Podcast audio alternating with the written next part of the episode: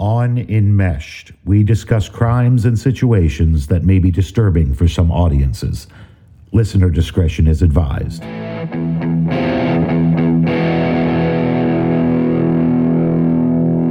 Welcome to Enmeshed, the show that reveals some of the most poisonous people come disguised as family.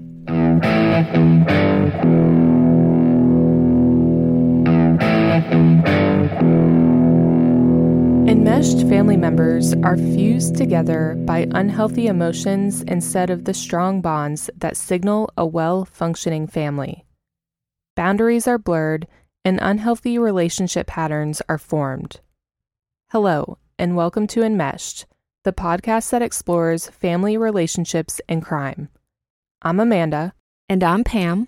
And today we're talking about the most prolific serial killer partnership in history this case includes kidnapping, rape, sex trafficking, forced abortions, starvation, torture, and an unfathomable amount of murder. We're talking about the Gonzalez sisters, whose reign of terror over the Mexican state of Guanajuato lasted over a decade and likely cost over a 100 people their lives. That's not to mention the number of people affected by those disappearances and deaths. Families lost daughters and lost the children of those daughters that were either aborted or murdered at birth. It's really just a horrifying story of how depraved four sisters can be together, especially when aided and abetted by local law enforcement and, I'm kind of reticent to say this, but rich customers who should really be called rich rapists. The conditions of the brothels and the way the women were treated could not have left any sort of question in their minds about whether they were there willingly or not, but some of those men were murdered by these sisters too. So let's get into the story of the Gonzalez sisters, Carmen, Delfina, Maria Luisa, who also was known as Chuy, and Maria de Jesus. Our story starts in the early 1930s when the oldest sister, Carmen, opens a modest canteen with her much older husband. The man had rescued her from the local jail after her overbearing father imprisoned her there for over a year for having an affair with another much older man. We aren't sure how he, quote, rescued her, but back then it probably wasn't too hard to break someone out of jail or pay off a warden. No, I highly doubt it was very hard. The father, Isidro, was a violent alcoholic who went on the run after murdering a man. Their mother, Bernardina, was a staunch Catholic that instilled a lot of fear into her daughters about God's wrath and being obedient to the church. After suffering through an unpredictable upbringing with little money or stability, all four of the sisters were terrified of being poor. This fear inspired an entrepreneurial spirit that morphed into sadism and murder before too long. Carmen's little canteen wasn't bringing in enough money to keep the family comfortable, so Delfina decided to open one of her own. However, she also decided that food and drink wasn't enough to keep the local townsmen and travelers satisfied. Under the guise of providing jobs as maids or waitresses in big cities like Guadalajara, the sisters would lure young women aged 12 to 18 from neighboring villages to Guanajuato. Once there, the girls discovered they wouldn't be maids or waitresses, but instead had been trafficked into forced sex work. The sisters bribed local officials with sex and money to keep these girls in their brothel. As time went on, the Gonzalez sisters would open more of these brothels in San Francisco del Rincon, Purisima del Rincon, El Salto, and San Juan de los Lagos, and another one in San Juan del Rio near Mexico City. We'll get to this expansion in a minute. You're doing pretty good with the Spanish pronunciation. Kudos. Yeah, first of all, we're recording in the morning. I'm not a morning person. Are you? No. Yeah. Okay. Second of all, okay, so we're recording in the morning. Second of all, you have me speaking Spanish, which, if you remember our Papin Sisters episode, I'm a French girl. So this is all new territory for me. Well, you're doing good. And Thanks. I hate these sisters, so this one is a hard one. But anyway, these sisters were able to build an empire of brothels throughout the Mexican West. Besides isolating these young peasant girls away from their families or any other connections, the Gonzalez sisters used torture and starvation to keep their victims in the brothels. They also hired brutal enforcers who would beat and rape the girls into submission. Initially, Delfina simply disguised that first brothel as a cantina, but a scandal in the town in 1948 brought too much attention to her business, so she moved all of her victims to another spot in San Juan de los Lagos, which is part of Jalisco. She noticed that most of her customers were men of power, like police officers, soldiers, and high ranking politicians. She put a number of law enforcement officers on her payroll to keep the brothel running. They also got the best pick of the girls. That's when she got her sisters involved in the scheme. Maria de Jesus took money from their customers, Maria Luisa did the cooking, and Carmen made clothing as well as kept track of anything the sisters lent to their victims. This was another way they exercised control. All clothing, makeup, and accessories had to be purchased from the Gonzalez sisters.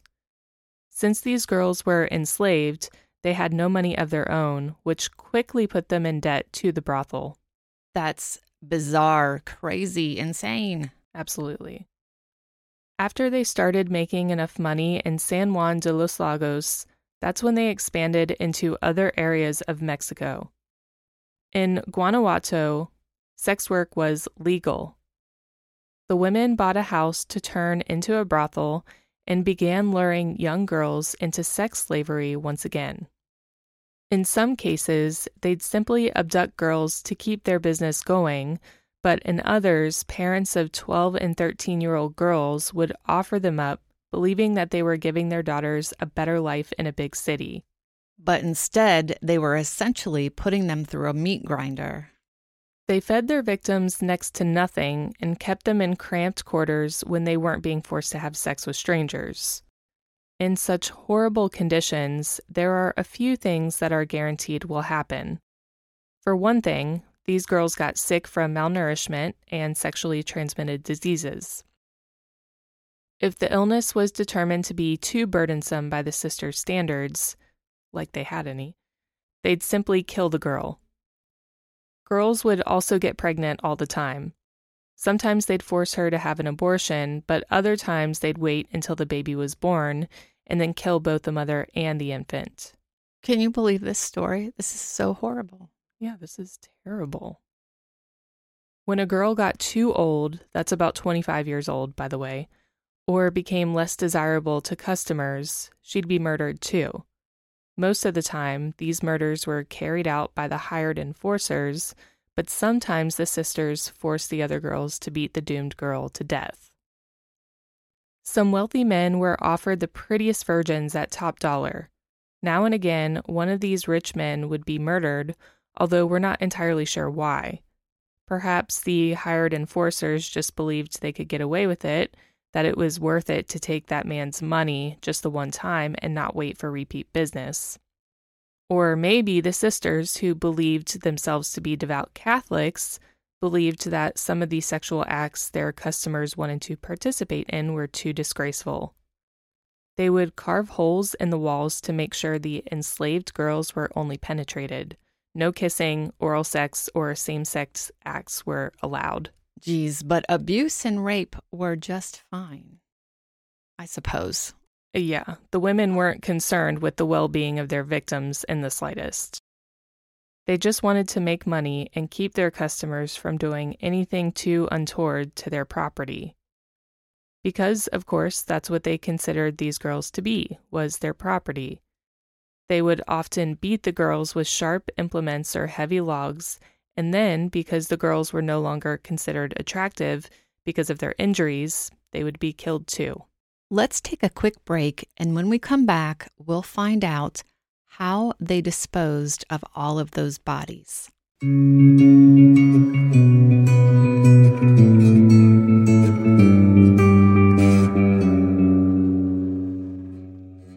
Are you planning an event with audio and visual needs but are not sure where to start? Waves Entertainment can help.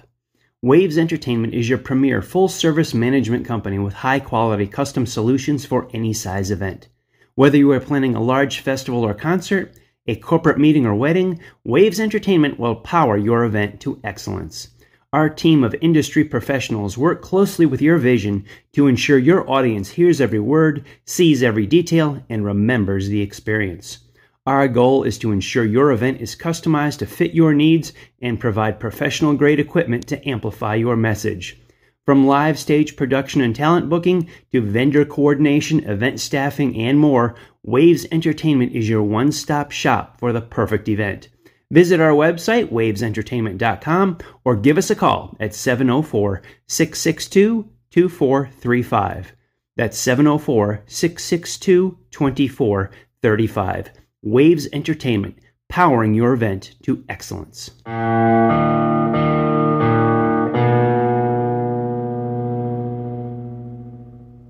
Now back to the show. So, are you sure you want to continue the story? Not really. This is a horrific story. These ladies make Jeffrey Epstein look decent. But yes, but yes, please continue. All right. So, some of the bodies they buried in mass graves in the remote countryside, while others were burnt to ashes. Neighboring families began to realize they never heard from their daughters once they supposedly went to the big cities for legitimate work and rumors spread that it was dangerous to go with the Gonzalez sisters. In the late 1950s and early 1960s, the women began to kidnap more and more young girls. In January of 1964, one of these girls, Carolina Ortega, escaped. It was a perfect storm of opportunity for her to flee the compound as police had raided one of the brothels earlier the year before due to a bar fight in which Delfina's son, Ramon Torres, was murdered. Before you feel too bad, he raped the girls along with the henchmen. Many of the girls had been transported to the compound where girls had been sent away to be tortured and murdered. With the sisters in mourning and disarray, Carolina Ortega was able to reach the authorities and describe the horrors she had witnessed. Fortunately for her and other women in captivity, none of the cops she spoke with were on the sisters' payroll. When police executed a search warrant against the compound, they discovered emaciated, terrified women and girls. While the Gonzalez sisters denied any wrongdoing, the townspeople began to gather outside the ranch, threatening to lynch the sisters.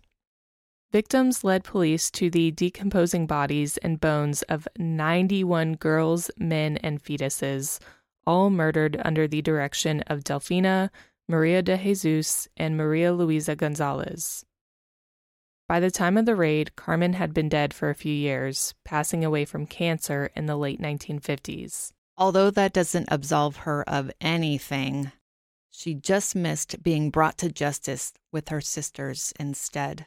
The trial of the century commenced with a media frenzy that was shocking for the time, but kind of predictable now. The sisters were accused of practicing satanic rituals on their victims, using witchcraft and spells on the girls and Johns.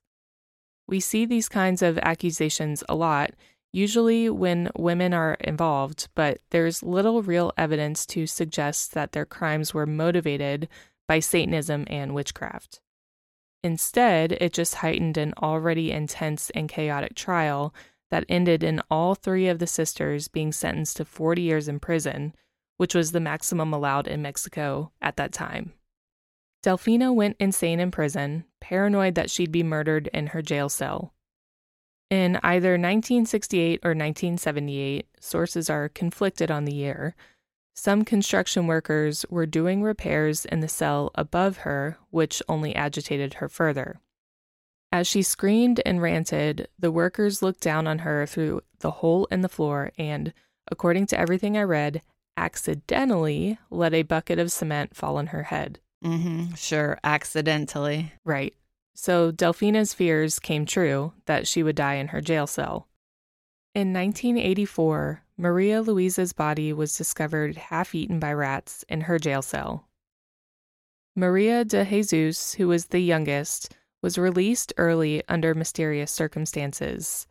She went on to marry a man she met in prison, and they lived a quiet life until she died of old age sometime in the 1990s.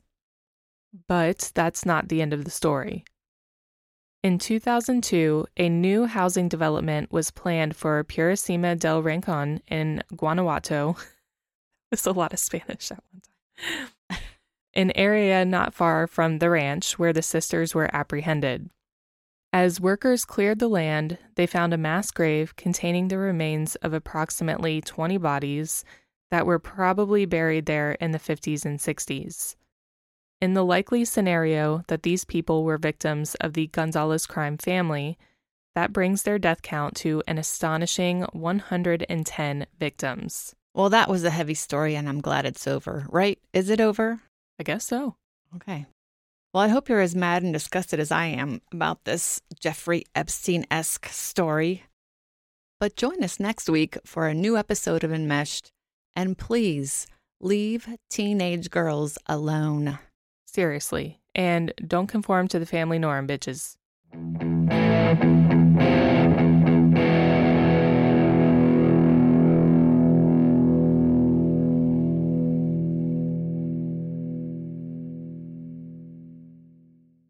So, I wanted to give a little update about the Rhoden Massacre, which was season one, episode four, also known as the Piketon Massacre in Pike County, Ohio.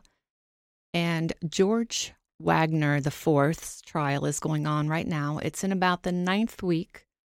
Um, as soon as it's over and the father, the patriarch, Billy Wagner Sr.'s trial is over, we will definitely get a, a full episode update. But just quickly, um, they, they don't allow video and you can opt in for audio if you want. So I don't have all of the information, but I will say that Jake Wagner went into the courtroom and testified. I guess it was against his brother since Jake and Angela did plead guilty and George and Billy did not. They will both have to speak at their trials. What's interesting, though, was Jake, who seemed very unemotional because I did get a snippet of him talking. He actually talked really well, better than I thought he would he laid out exactly what happened, detail by detail, house by house. And he claimed, again, we have an enmeshed family here. He claimed that his brother didn't shoot, that he chickened out, that they had this whole plan. And when it was time for his older brother to shoot, he couldn't do it. He didn't. So Jake took care of it. And evidently, Jake shot five people. So I feel like he's trying to save his brother from a murder conviction. I'm sure there will still be a conspiracy conviction, but I'm not buying that anyway. Um, and secondly, when Angela came to speak and she was soft spoken, they both seemed remorseful. She pretty much said, No, this was all Billy's idea she didn't want to be the mastermind that she has become known as.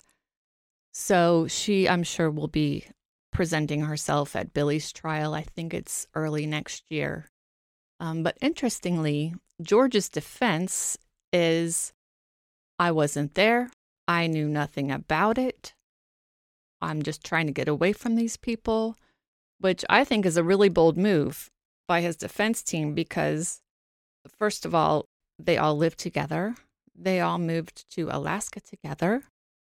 People that have come to testify against George, such as ex girlfriends and such, um, lay out a different picture of him, which would be the same kind of Wagner tradition of controlling and jealous and possessive. So we shall see.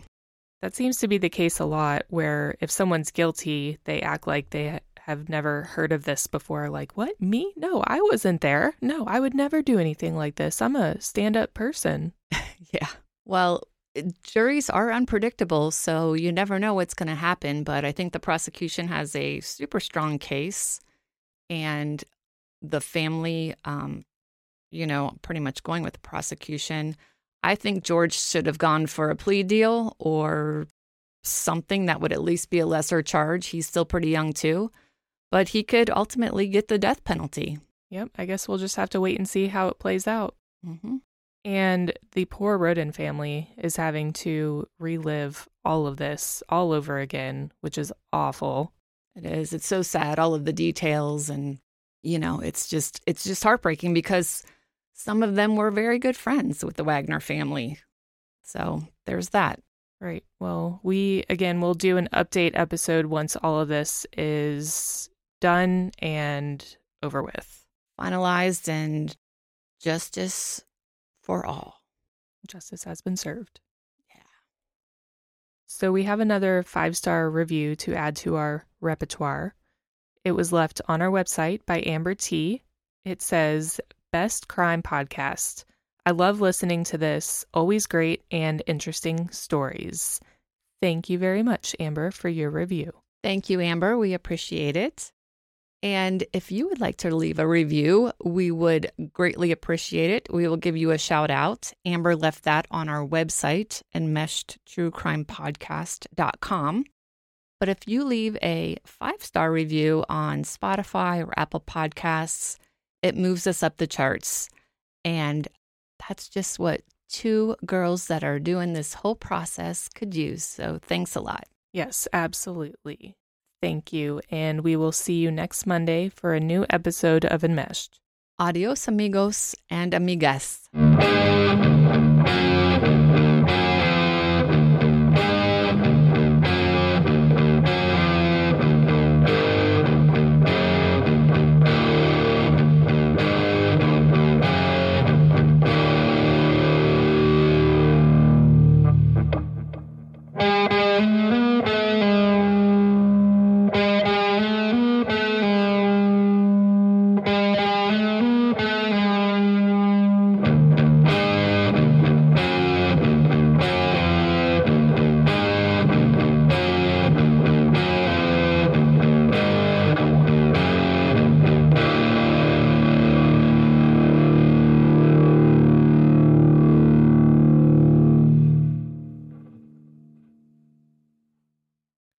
You for listening.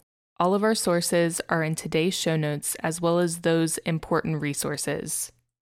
You can find us at enmeshed underscore true crime podcast on Instagram or enmeshed true crime podcast on Facebook and let us know what you think. You can also get a behind the scenes look at the show and chat with us about any of the cases you've heard here or share case suggestions. Please don't forget to rate, review, and subscribe to keep up with Enmeshed, and join us every Monday for fresh takes on stale relationships. Enmeshed is an Oh No production. Oh no!